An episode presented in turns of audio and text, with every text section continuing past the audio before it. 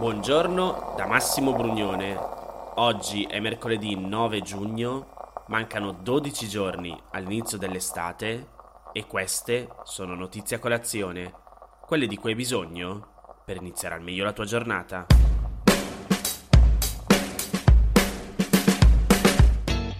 Quante tasse pagano i super ricchi? In America, zero. Stiamo parlando di multimiliardari come Warren Buffett, Jeff Bezos, Michael Bloomberg o Elon Musk, che sono riusciti negli ultimi anni a versare in tasse quote bassissime rispetto all'aumento della loro ricchezza. In alcuni casi e per alcuni anni hanno persino abbattuto fino a zero l'onere a loro carico a titolo dell'imposta federale americana sulle persone fisiche. L'inchiesta è stata condotta da ProPublica, l'organizzazione non-profit di giornalismo investigativo basata a New York e riportata sui principali giornali italiani. Sul Corriere della Sera, Federico Fubini spiega come ProPublica sia entrata in possesso dei dati dettagliati dell'Internal Revenue Service, l'equivalente statunitense dell'Agenzia delle Entrate, e ha analizzato i redditi, la situazione patrimoniale e gli investimenti dei più grandi tycoon del paese. Il quadro che ne emerge, dettagliatissimo, è quello di un mondo a parte. In pratica in America ci sono i ceti medi che pagano aliquote sui loro redditi tra il 14 e il 37%, e poi esiste una dimensione separata nella quale vivono i più ricchi, che sull'aumento netto dei loro patrimoni tra il 2014 e il 2018 pagano lo 0,1%, come accade a Warren Buffett su una crescita di 24 miliardi di dollari in 5 anni, oppure lo 0,98%, come capita a Jeff Bezos su un patrimonio cresciuto di 99 miliardi, o il 3,27%, come riesce a fare Elon Musk su una ricchezza aumentata di quasi 14 miliardi. Così si delineano nella società americana due universi paralleli. Sempre tra il 2014 e il 2018 le famiglie di quarantenni del ceto medio hanno visto in media i loro patrimoni crescere di $65.000, soprattutto grazie all'aumento di valore dei loro immobili, e ne hanno versati al fisco quasi altrettanti come imposte sui redditi personali o di coppia. Nel frattempo, i 25 americani più ricchi hanno visto crescere i loro patrimoni di $401 miliardi, ma hanno pagato al fisco appena il 3,4% di questa somma. Jeff Bezos, l'uomo oggi più ricco del mondo, è riuscito a non pagare affatto imposte federali sui redditi nel 2007 e di nuovo nel 2011, quando pure era già miliardario. Elon Musk ha fatto lo stesso nel 2018 e Michael Bloomberg, il fondatore della più grande piattaforma di informazione finanziaria al mondo, ha ottenuto lo stesso risultato in anni recenti. Ma perché avviene tutto questo? Il meccanismo spesso alla base di questi colossali squilibri è quasi sempre lo stesso. Molti degli uomini più facoltosi hanno redditi relativamente ridotti in proporzione ai loro patrimoni e devono l'aumento della loro ricchezza al lievitare del valore delle aziende da loro fondate o del portafoglio dei loro investimenti immobiliari e di portafoglio. E in America le tasse sull'aumento dei patrimoni investiti si pagano solo quando questi ultimi sono liquidati, mai prima. Esistono poi ovviamente altre tecniche a disposizione dei più ricchi per ridurre i versamenti, sempre in maniera legale. Per esempio, alcuni di essi costituiscono family office per la gestione dei loro patrimoni e li collocano fiscalmente in paradisi fiscali caraibici. Del resto, la legislazione federale americana favorisce e premia queste soluzioni. E quindi, che si fa? Beh, se te lo ricordi, lo scorso weekend i ministri finanziari del G7 si sono messi d'accordo, in linea di principio, per far sì che le grandi multinazionali debbano pagare almeno un'aliquota del 15% sui loro profitti, ovunque essi siano realizzati o trasferiti. E questo è stato sicuramente un primo passo per compensare gli squilibri cresciuti negli ultimi 30 anni tra i soggetti più grandi e potenti, siano essi imprese o persone, e chiunque altro. Ma la strada per un contenimento delle disuguaglianze resta ancora lunga e in salita.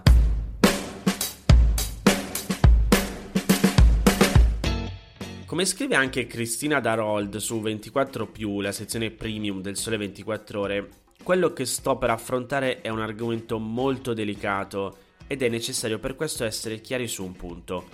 L'utilità del vaccino non è fuori discussione. Dobbiamo ricordarci però che il suo scopo in questo momento non è fermare il contagio, ma evitare che la persona vaccinata presenti esiti gravi della malattia.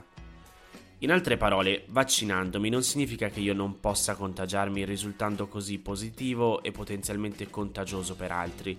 Significa solo che se mi contagio, la probabilità di ammalarmi gravemente di Covid-19 è molto, ma molto più bassa di quella di una persona non vaccinata. Non nulla, ma estremamente più bassa. Ed è evidente che questo vantaggio riguarda soprattutto le persone che, altrimenti se non vaccinate, sarebbero a rischio di sviluppare la malattia, come gli anziani e le persone fragili. Fatta questa premessa da scolpire nella pietra, l'Istituto Superiore di Sanità ha pubblicato il primo report di analisi congiunta dei dati dell'Anagrafe Nazionale Vaccini e della Sorveglianza Integrata Covid-19, che conta i casi di reinfezione in pazienti vaccinati. Risultato? Fino al 4 aprile su 7.370.008 vaccinati con almeno una dose ci sono state 29.839 persone che si sono infettate entro le 2 settimane dal vaccino e 32.020 dopo il 15° giorno. In sintesi, solo lo 0,8% dei vaccinati è risultato positivo a un tampone. E chi è questo 0,8% di vaccinati? L'età mediana delle persone vaccinate con una diagnosi è di 57 anni. Quella di pazienti con un ricovero successivo alla diagnosi è di 84 anni e l'età mediana delle persone decedute è di 87 anni.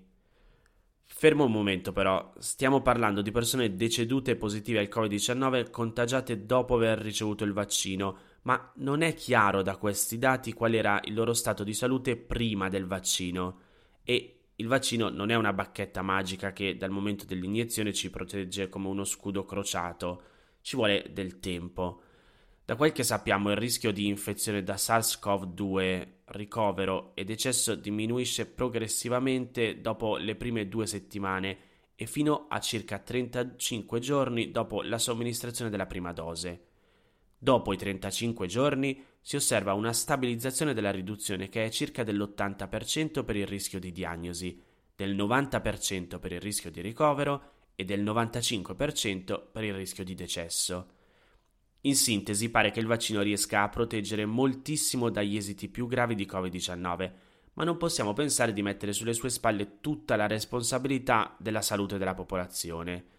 Le cure primarie, cioè intercettare rapidamente i casi sul territorio, capire velocemente chi potrebbe avere gli effetti più gravi e proporre cure tempestive domiciliari per evitare le ospedalizzazioni e velocizzare il processo di guarigione, sono un pilastro fondamentale della cura anche in una fase così delicata della nostra storia.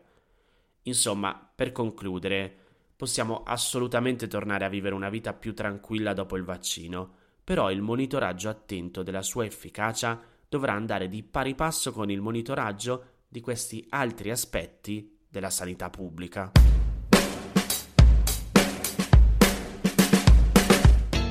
L'altro giorno ti ho raccontato dell'incredibile attesa del rapporto americano su Ufo e Uap e mio cugino Andrea mi ha tirato le orecchie perché ha detto che nel dare la notizia sono stato troppo speranzoso sul fatto che avremmo scoperto chissà quale forma extraterrestre di vita sulla Terra. In realtà era già evidente che non sarebbe stato così. Come scrive Paolo Attivissimo sul suo blog e spiega Emilio Cozzi su Wired, in realtà non c'è nessuna evidenza di veicoli alieni a spasso per il nostro pianeta. I funzionari dell'intelligence statunitense non hanno trovato alcuna prova che gli almeno 120 fenomeni aerei non identificati, testimoniati dai piloti militari negli ultimi 20 anni, abbiano origine o provenienza extraterrestre. Ma non sono ancora in grado di spiegare le traiettorie, le accelerazioni o le dinamiche di volo. Secondo quanto riportato dal New York Times, è questa la sintesi dell'atteso rapporto presentato al Congresso degli Stati Uniti dai servizi di intelligence. una presentazione che precede la relazione più estesa mai dedicata ai cosiddetti Unidentified Aerial Phenomena, i cosiddetti UAP, cioè fenomeni aerei non identificati, che tra l'altro è un modo più neutrale per ciò che in passato veniva chiamato Ufo, cioè Unidentified Flying Object, oggetti volanti non identificati. Comunque, dicevo, l'intera documentazione sarà resa pubblica il 25 giugno. Cosa significa tutto questo? Allora, in estrema sintesi che per vedere un incontro ravvicinato del terzo tipo o un ET a passeggio sul nostro pianeta, ancora una volta Believer e Ufology faranno meglio a recuperare i due blockbuster di Steven Spielberg.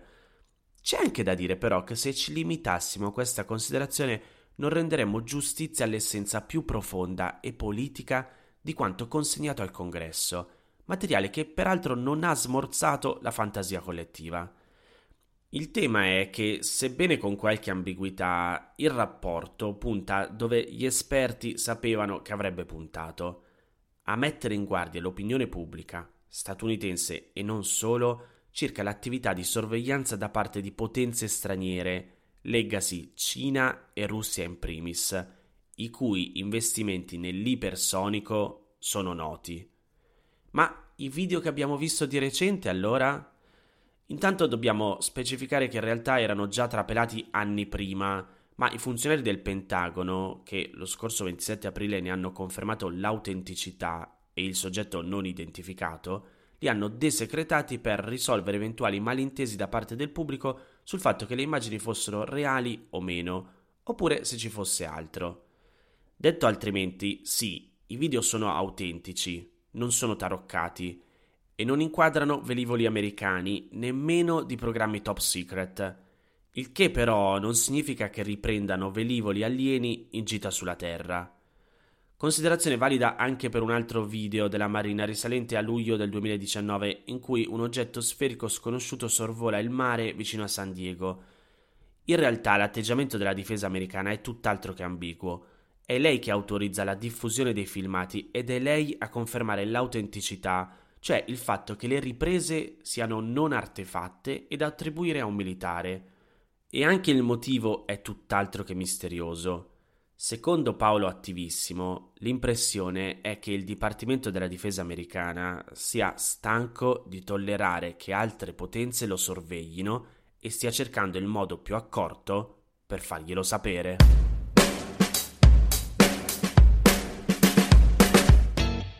Queste erano le notizie a colazione di oggi. Se ti va di aiutarmi e sostenermi nella produzione di questo podcast, puoi farlo inviandomi un piccolo contributo dal sito www.notizieacolazione.it.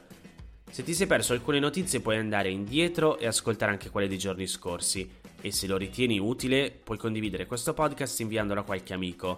È disponibile su tutte le piattaforme audio. Ricordati che se vuoi puoi iscriverti al canale Telegram di Notizie a Colazione per riceverle tutte le mattine direttamente sul tuo smartphone, oppure mandami il tuo numero di telefono alla mail notizieacolazione@gmail.com per riceverle via WhatsApp. Ti aspetto domani per iniziare insieme una nuova giornata. Un saluto da Massimo Brugnone.